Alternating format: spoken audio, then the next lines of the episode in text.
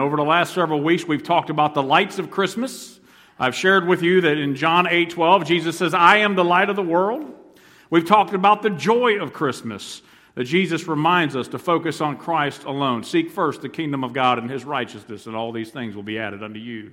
That Jesus, others, and yourself are how we will find joy in our Christmas season. So today I want to share with you the element of how do we understand what is the true gift of Christmas. This will be the last Sunday that we gather before the Christmas season where we celebrate the birth of our Savior Jesus Christ. So I want to share with you, as many of you are anticipating, as my children are, unwrapping all of those gifts, and, and some of you have already peeked, I know. Your wives have told me to pray for you. Uh, but we want to share with you truly what is the gift of Christmas. If you have your Bible, I'm going to invite you to turn to Second Corinthians, Second Corinthians chapter 9 verse 15, and find your place there for a moment. And I want to explain to you what does it mean, uh, this issue of an inexpressible gift that we see in the scriptures. Second Corinthians chapter 9 and verse 15 is the text we're going to be reading from. And let me back up and give you the background of what was going on in the Corinthian church. Verses 1 through 14, Paul is talking to the Corinthian church about taking up a tithe or an offering to have it prepared as they vowed to do a year previously to send it to Jerusalem for the relief of the saints. Now, I promise you, this is not a tithing sermon. But I find it interesting that after telling the church and admonishing them about making sure their gift was prepared so that they could help relieve the church in Jerusalem, Paul closes out 14 verses of Scripture by bringing us all the way back to the cross of Jesus. Notice what he says in 2 Corinthians 9:15, and I think it's just absolutely divine that we see this here. After talking about worldly possessions and all of our stuff that we're so focused on, look how Paul brings our attention back to the real reason we do what we do. Read with me, follow along in your Bible as I read this one verse of Scripture. Picking up, Paul says, Thanks be to God for his inexpressible gift. Inexpressible.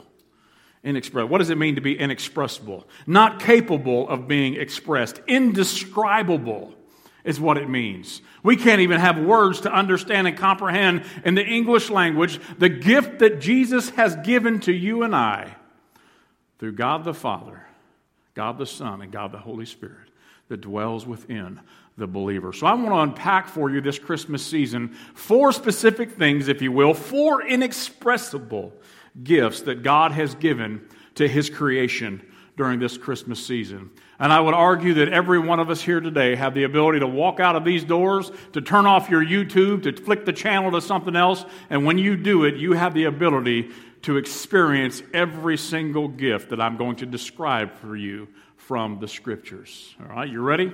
Here we go. I want to share with you first in way of illustration and image.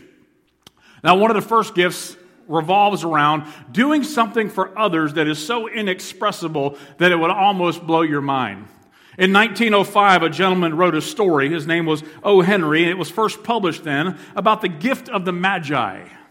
Now, this gift kind of focused on the issue of a woman and a husband who didn't have much financial means. They didn't have a lot of wealth or any stature, but she had beautiful long hair. And the husband had this pocket watch. Now, he had always wanted a chain to hold this pocket watch inside the breast coat of his suit jacket, but he never could afford to buy one. And he had always wanted to give to his wife this wonderful mirror and brush so that she could comb her long, flowing blonde hair that he loved so much and wanted to give this to her. So, as O. Henry writes in this story, the gift is that one day the man he sees the comb set in the office or in the store, and he, he takes his watch and he sells his watch to purchase the comb and the mirror so the wife could comb her beautiful hair. Well, little did he know that she also went down to the store and she had cut off all of her hair and sold her hair to buy him a chain for his watch so she could keep, he could keep it inside of his breast pocket.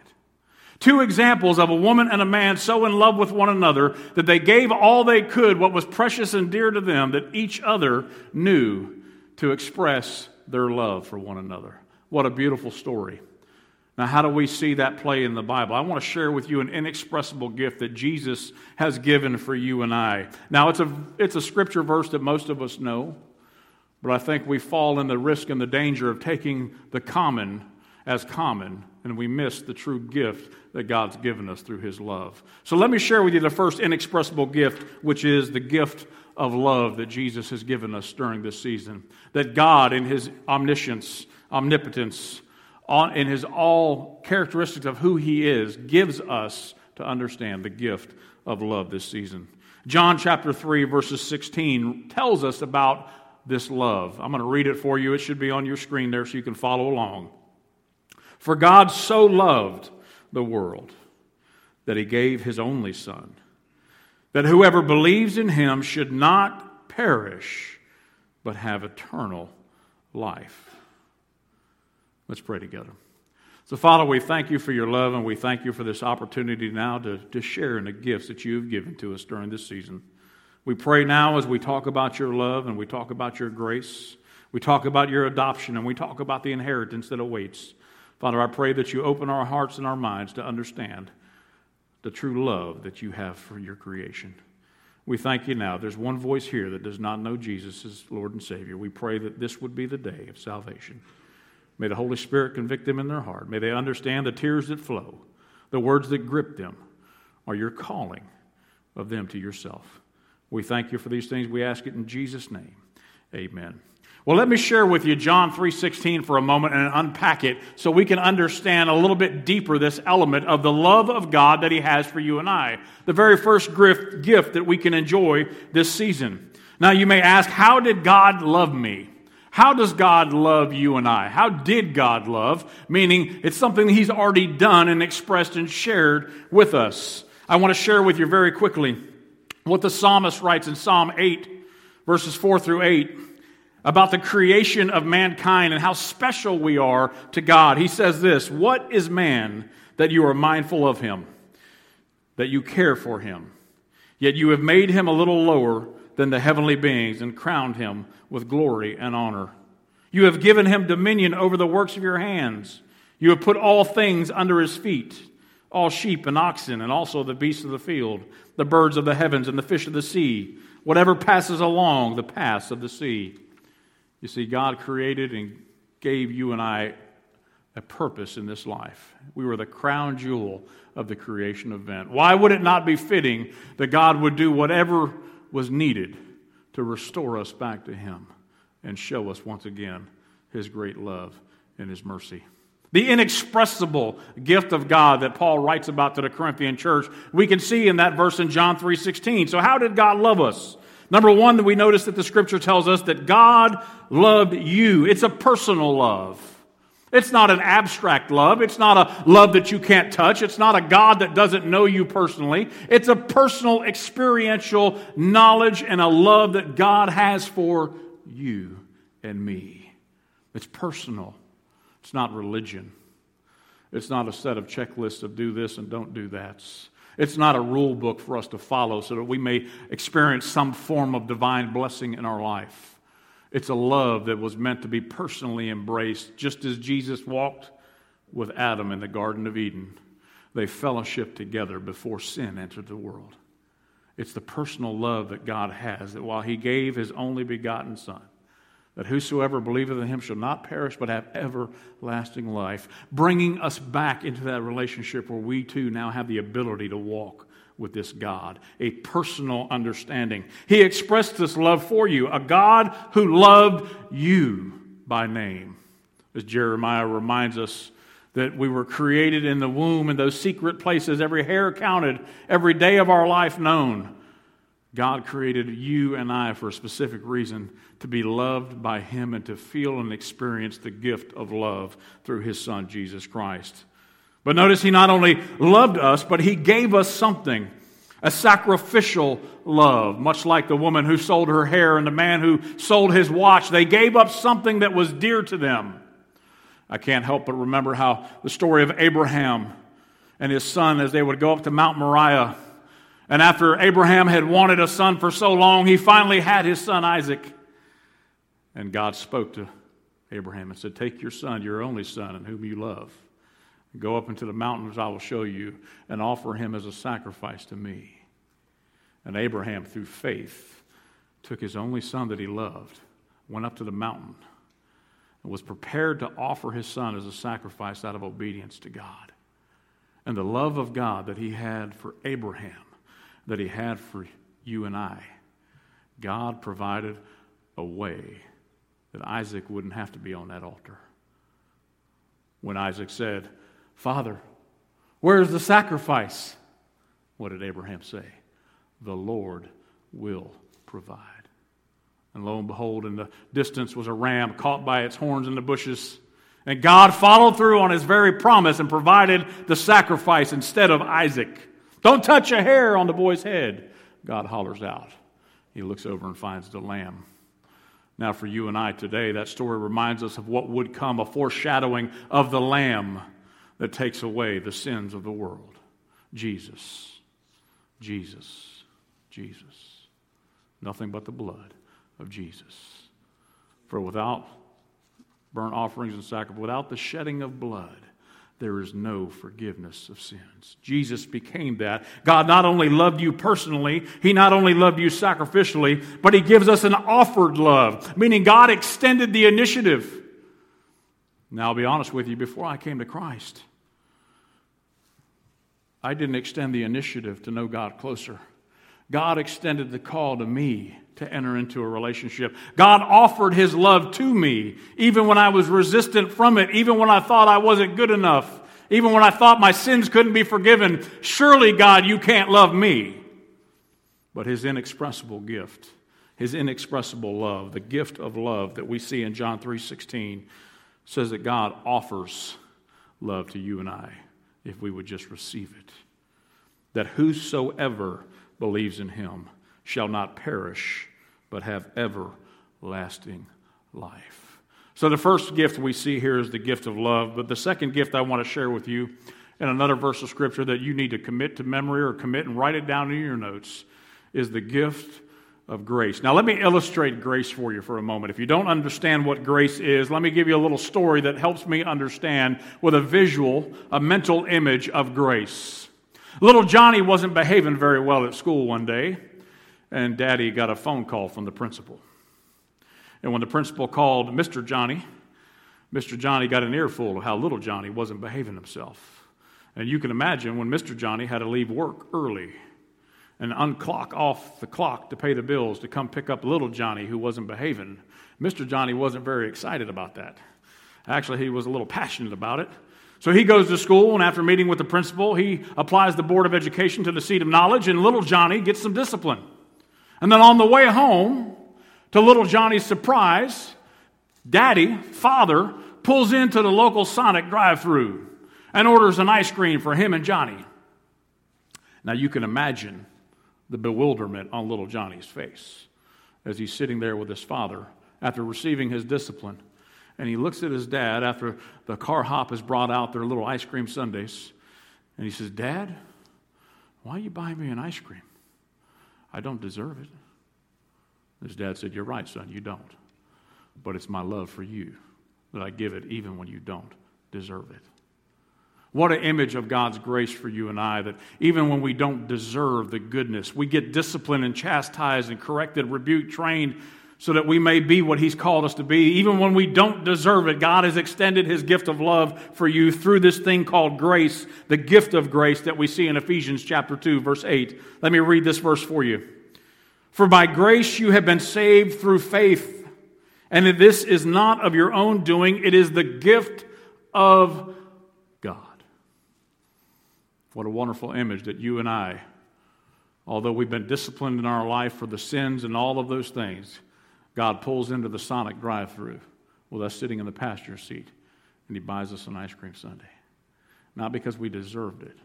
What did we deserve? For the wages of sin is death, but the gift of God is eternal life through Christ Jesus. What I earn, what I deserve, we don't get in Jesus. What we get is salvation. What we get is sanctification. Why did God give us this grace, you ask? Let me share with you an acrostic, if you will. An acrostic is a way to remember a phrase or a teaching about this issue. And I'm going to spell out G R A C E for you. The acrostic of grace God's ransom at Christ's expense. What God did for you and I. Now, when you think of the word ransom, Often we hear about the kidnapping stories and the kidnap for ransom that happens around the world where a business person taking a business trip goes and all of a sudden they're captured by someone and they call back to the corporate office wanting and demanding a ransom in order for that person to be released. And when that ransom is paid, that person is free and able to go back about their way and go back home and never take another business trip again, right? That's what generally will happen. But that ransom is a payment for a debt that was owed. Here we see that God's ransom was the payment for our sin, the payment that we have. For without the shedding of blood, there is no forgiveness of sin. For it's appointed once for man to die, and judgment, says the Scriptures. But in God's grace, He provided a way for you and I. Not by anything we do, but it's truly by God's grace, God's ransom at Christ's expense. But secondly, why did He give us grace? Because He wants to save us. Now, the problem with this word saved in the church language often is that we understand it internally, but if you're not lost, you don't know you're lost until someone points out to you you're lost. Now, you might drive around and go on a trip here during the holidays, and most of our spouses are pretty quick to let us know we're lost. While we don't want to admit it, we're going to take every other road and we're going to convince and we're going to tell stories about how we know a shorter way. We know a shortcut that's going to get us there right? But in reality, in our mind, we know we lost. We just don't want to admit it.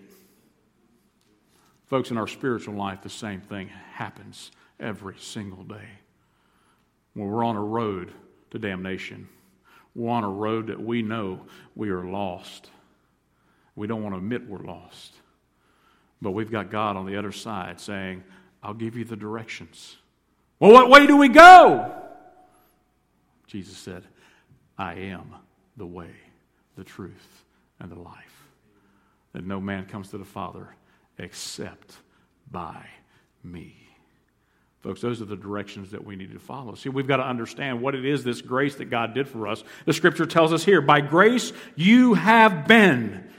Now we got to understand here, God was, or Paul was talking to the Ephesian church about something that had already transformed in their relationship with God. He wasn't talking to the lost folks. This was a letter to church folks. He was reminding us of the relationship we have with Jesus, that we have been saved by grace. But I would argue for those that are not church, you too, the only way that you will be saved is by grace through faith in Jesus Christ. He goes on to say, then this is not of your own doing. It is the gift of God. You see, by faith, not by our works, do we have this relationship. Now, that's a hard concept for us to follow today. Because, man, we are in a DIY, do it yourself, pull yourself up from your bootstraps. You make your own way. You carve a path in your life. Don't let no one tell you no. If you want it, you can have it if you just work hard enough for it. Well, friends, I'm, gonna, I'm here to tell you that's not what the scriptures tell us about having a right relationship with Jesus.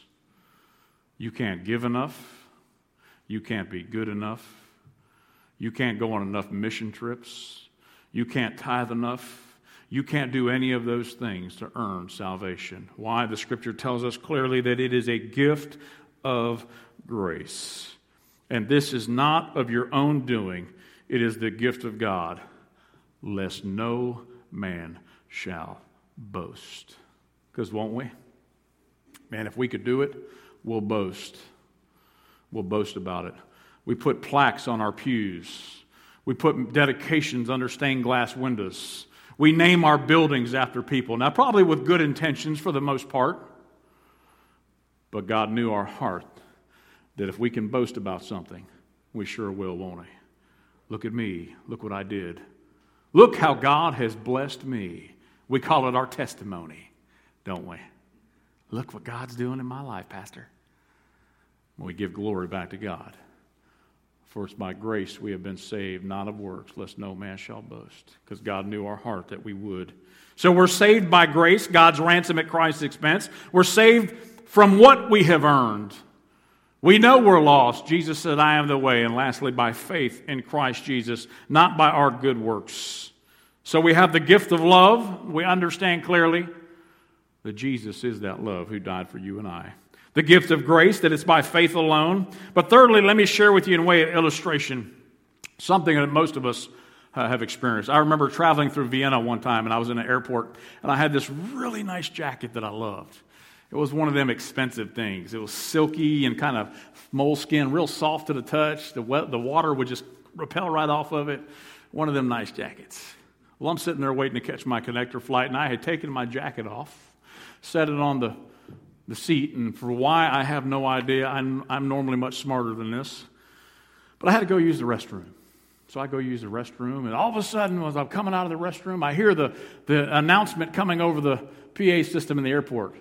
Your flight is leaving and you're going to miss it. You're going to be in trouble. You better get to your gate now. That's what I heard. Now, of course, they announced the plane number and all that stuff. But what I heard is, uh oh, I'm going to miss my plane. This won't be good. So I immediately take off for the gate. And what did I leave? I left my jacket sitting on the bench seat. Now, thankfully, my passport and all my stuff was in my pockets. However, my jacket, as I tried to recover over the next several months as I flew in and out of that airport, I could never find it. You see, lost and found is a place where things go where no one has claimed them. And now, the interesting thing about lost and found, like my jacket, is when I call, I have to go through this dialogue of explaining who I am, what happened, whereabouts this item might have been, and then when I go to the counter, someone wants some identification to make sure it's mine. Let me share with you what we have from Jesus that we can know that we have been claimed by someone. We're no longer in the lost and found department, that we have been found by God. I call this the gift of adoption that we see in Romans 8, chapter 8, verses 15 through 17. Let me read this text to you as we understand not only the gift of love, the gift of grace, but the gift of adoption. Romans 8, 15 through 17. For you did not receive the spirit of slavery to fall back into fear. You see, Paul is reminding the Roman church under the persecution that they're facing, under the, the, the, just the heinous acts of normal life in Rome, that Christians understand there's a new way that God has given us to walk in righteousness, but they're still having to deal with the corruption of government, the persecution of a man by the name of Nero who would light Christians on fire like a candle to light the streets in Rome as he would parade through. You see, when we understand the context of what Paul was writing here, we understand the gravity of what he's sharing with us. He says, For you did not receive the spirit of slavery to fall back into fear, but you have received the spirit of adoption as sons by whom we cry, Abba, Father. Isn't that beautiful? That we understand that by this adoption that we now have in Christ Jesus, we have a heavenly Father who loves us. This season is an awful time for many families, for many wives, for many husbands, for many children, as they reflect back upon their earthly father and the character flaws and failures of that man they had to call dad, who beat them, who whipped them, who ran out on their mother, who did all of those things where many children many wives have lost faith in their earthly father for a myriad of reasons. But Paul tells us we have a heavenly father that is a whole different aspect that we can experience the true love of God, the true gift of his grace, the gift of adoption into a heavenly family where our heavenly father, we can call him Father. What does adoption offer? What are some things when we go through this process of adoption that helps us understand the relationship that we have with Christ? Well, I want to give you three ways that we can understand adoption a little more clearly as Paul refers to our spiritual adoption in Christ. Number one, it gives us legal rights. Legal rights. You see, if you ever go through the process of adoption with a child, you have no legal rights, even if you have parental guardianship. You may have custody rights, but until they become your kin through the adoption process, you don't have kinship rights like you would your own child until a judge has declared you legally adopted or that child legally adopted. And the moment that happens, that child takes on my name, that child becomes part of my family. That child has every right to everything I own, just like my own children who are flesh and blood. You see, when we are adopted into the family of God, when we come to Christ, no matter what your background was, no matter how deviant of a child you may have been, no matter how broken the home may have been that you've come from, when we come into the family of God, we are adopted and we are considered the children of God with a heavenly Father who gives us legal rights to be called a child of God. Don't you believe the lie, folks? Not all of creation is a child of God. We were all created in His image and in His likeness. He created them both male and female, the scriptures tell us. But we do not become children of God until we have been adopted legally with the paperwork signed by the blood of Jesus. You see, I remember that process having a sign. You see, Jesus signed for you and I to be adopted. He signed on the cross of Calvary so that you and I could be legally heirs to the kingdom of God. But secondly, when you have an adoption, there's also a claimed possession. A claimed possession. You see, that child becomes the property of his mother and his new father. And there is a right that I have with that child that no one will separate. And I promise you that if anyone was to try to harm that child or go after that child or take that child or cause any pain for that child, you better believe the adopted parents are going to step in and protect that child because there's a claimed possession that they belong to me. Folks, Paul will write in Romans chapter 8, in the last verses in 38 to 39, that nothing can separate us from the love of God through Christ Jesus. We have an adoption into a heavenly Father that no one can cancel it out, no judge can annul it, no attorney can go and say, You didn't meet the status quo. There was no precedent, Your Honor, for this adoption. Now, there was a precedent. It's called sin. And there was a way that Jesus paid for it on the cross of Calvary. But although my sin be as red as crimson, washed white as snow, white as wool, Folks, we have an ability to be God's claimed possession. Now, how do we know this a little bit further? If you go to John 14, verses 26 and chapter 15, we see that Jesus was talking to his disciples about leaving them. And I must go so that the Holy Spirit, the Comforter, the Advocate, the Paraclete may come, and he will dwell within you as a deposit. You see, when we buy a home, we put down earnest money, don't we? Why do we put down earnest money? because we got a little skin in the game, right? We back out on the contract, then the homeowner gets to keep that earnest money in case of a lost sale to compensate them. Well, you see, when we come to Christ, God gives us a deposit, a seal of the Holy Spirit that dwells within us. Why? Because we are His claimed possession. We're no longer our own, we belong to God. What a beautiful understanding of this adoption. But thirdly, notice what the scripture tells us in verse 17.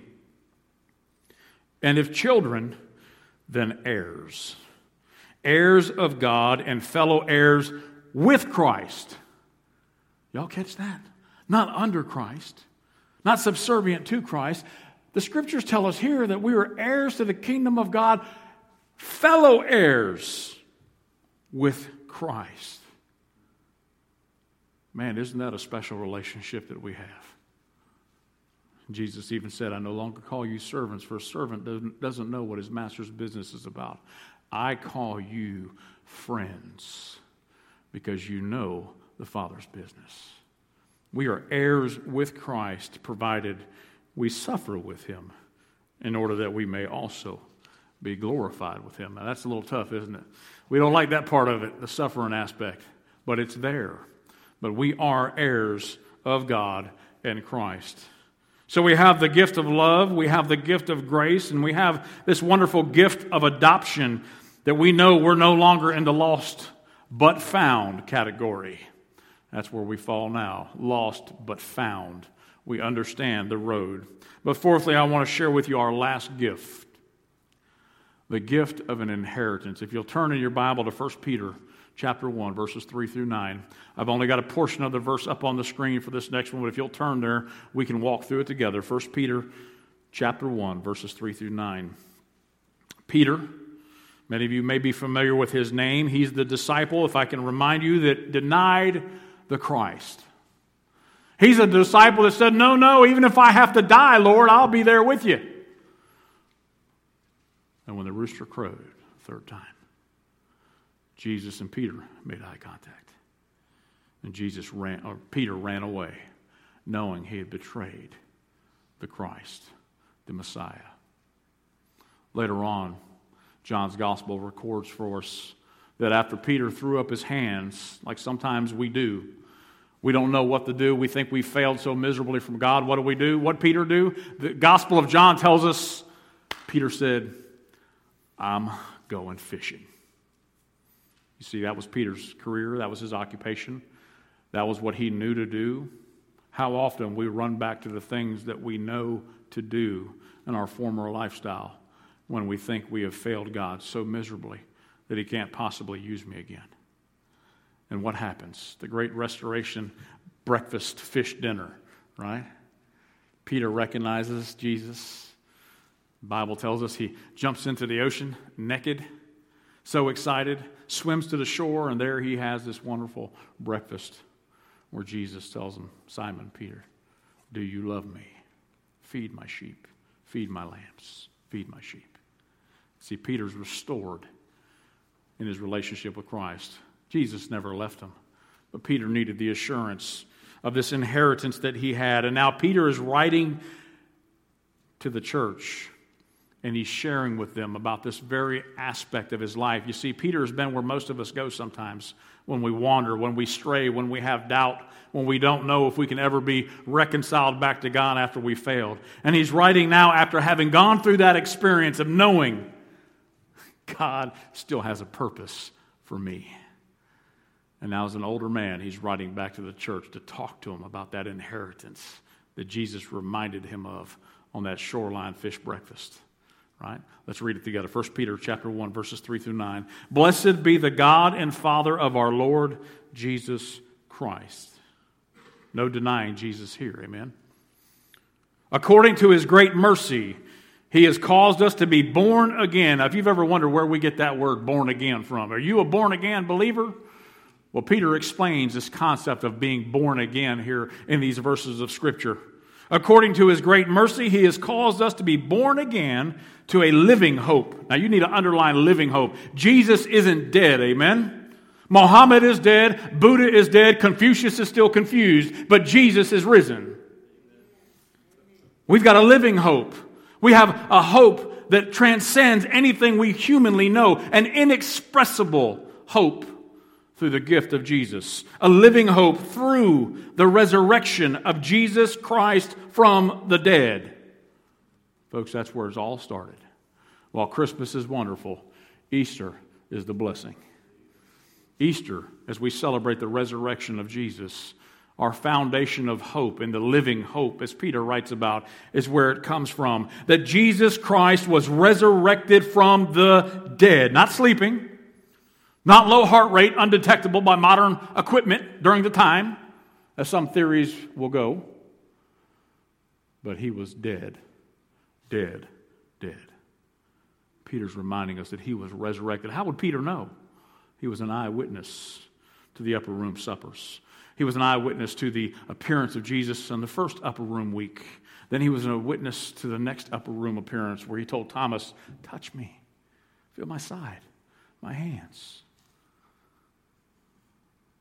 Peter was an eyewitness sitting there around the campfire as Jesus tells him, Give me some fish. You got any? Let's eat together. Feed my sheep. Peter understood this resurrection, the physical bodily resurrection of Jesus. Verse 4 to an inheritance that is imperishable, undefiled, unfading, kept in heaven for you. Now, let me stop there for a moment, folks. If you're looking for your blessing to be in your pocket, you're looking in the wrong place. Notice what the scripture tells us. Where is this blessing at? An inheritance that is imperishable, undefiled, unfading, kept in heaven for you. Hmm. It's not very popular nowadays.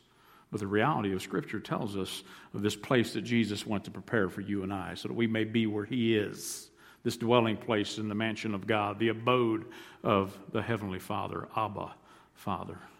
Verse 5 Who by God's power are being guarded through faith for a salvation ready to be revealed in the last time. In this you rejoice, though now for a little while, if necessary.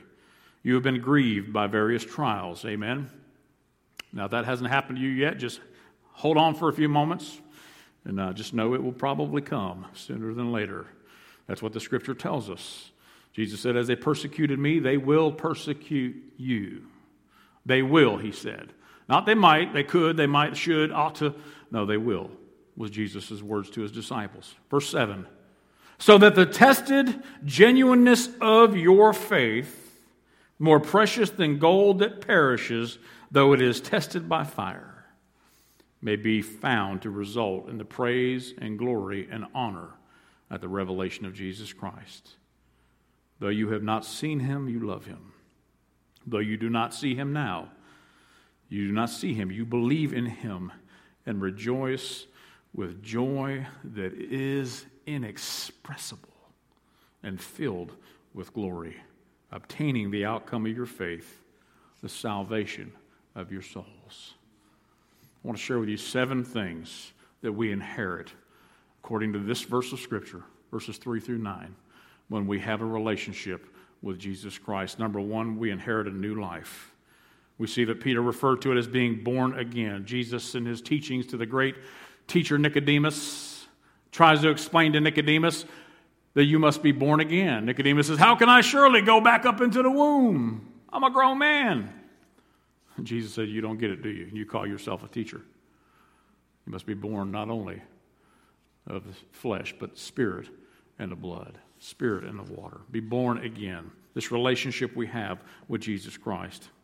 But secondly, we see in verse 3 again that there's a living hope, not a dead hope, not a resting hope, not a I hope so kind of hope, but a I know so hope in the resurrection of Jesus Christ. He tells us clearly in verse 3 that it is a living hope that we have in Christ.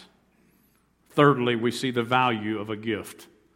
The gift that's given us, it's a lasting value. Verse 4 explains to us that it's imperishable, undefiled unfading, kept in heaven for you.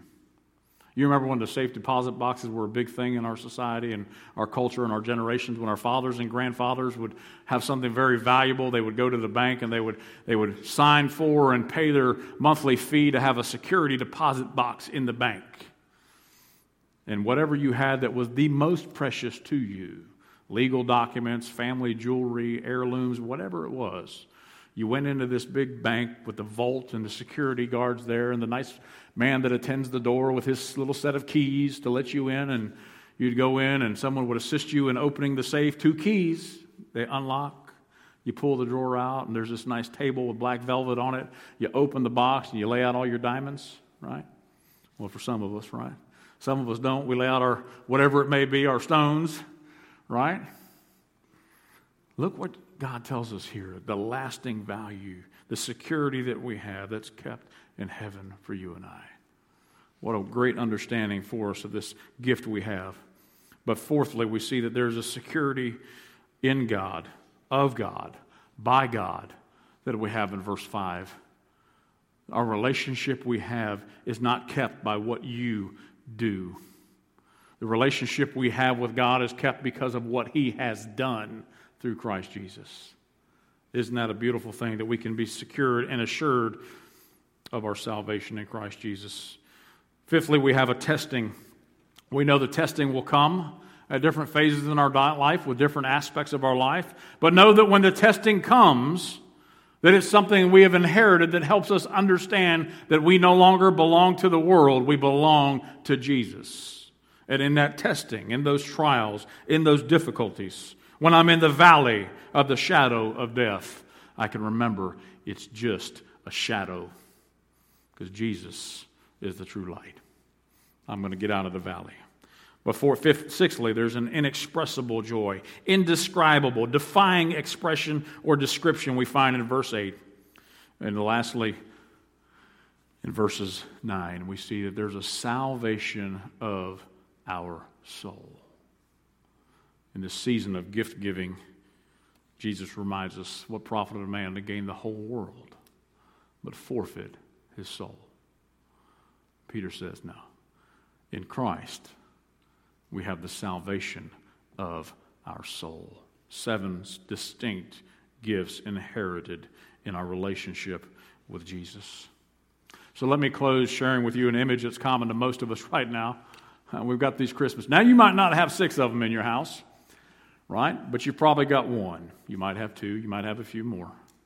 But here's a little game that I remember playing with my wife from time to time. She would buy gift cards. And these gift cards, she'd like to hide them in the tree. And it never fails every now and then, with our aging mind and memory, we forget that there was a gift card in the tree. And the tree gets packed up, and in the old days, before we had an artificial tree, the tree got thrown out. And sometimes I wouldn't strip all the ornaments off of it, I'd just throw it out. And every now and then we're scrambling through the, the trash can outside looking for that gift card that got hidden in the tree. Now, I want to share with you in the Christmas spirit it's not the gift that is under the tree that saves us, it's not the gift under the tree this season that is the true gift of Christmas. It's the gift that was hung on the tree, and his name is Jesus. For everything hung on a tree is cursed. Jesus died on the cross of Calvary. We call it Golgotha's Hill, the, the skull, so that we may have a relationship with him, so that we may receive the true gift of Christmas this season. Do you know Jesus as your personal Savior? Have you had an experiential encounter where you said, Lord, forgive me of my sins? By faith and faith alone, not by works, which no man shall boast. It's a gift of God. Lord, I want to receive that gift of Jesus this season. Forgive me of my sins. Come into my life. And I would encourage you, if you're home watching on YouTube or Facebook, if you're feeling that urge, that conviction, we call it, just know that God is speaking to your heart. He wants all men. Remember the first verse, the gift of love? For God so loved the world that he gave his only begotten Son, that whosoever believes in him shall not perish, but have everlasting life. I'd encourage you, if that's you today, and you need to accept Christ, you can do that right where you sit. And here's how you do it. With every head bowed and every eye closed, I'll invite you during this time of invitation right where you're at, if you've never accepted Christ. Say, Lord, I know I'm a sinner. Lord, I believe that Jesus, the gift of Christmas, died on the cross of Calvary for me. I believe he was resurrected. I believe on the third day he rose from the tomb. Lord, I may not understand all this stuff right now, but I believe that you died for me. Come into my life. Forgive me of my sins. Help me to follow you all the days of my life. And, folks, I believe the Bible is true when Jesus tells us that I came to seek and save that which is lost. I am the way. If you're lost, Jesus is the only way. Accept him today, for today is the day of salvation. And, church, I pray that it is our understanding of the gifts of Christmas that we don't take for granted the wonderful gift that we have of God's love, God's grace, his inheritance and the adoption as children of God. So, Father, we thank you for the time. We thank you for this word. We thank you for your scriptures. But most importantly, Father, we thank you for Jesus, the gift of Christmas. May we celebrate this season understanding what Jesus did. As we gather around our trees, as we open the gifts, I pray, Father, it's the gift of salvation that we first and foremost acknowledge. If there's anyone here today, Father, may the Holy Spirit lead them and draw them into a relationship with you. We ask it in Jesus' name. Amen.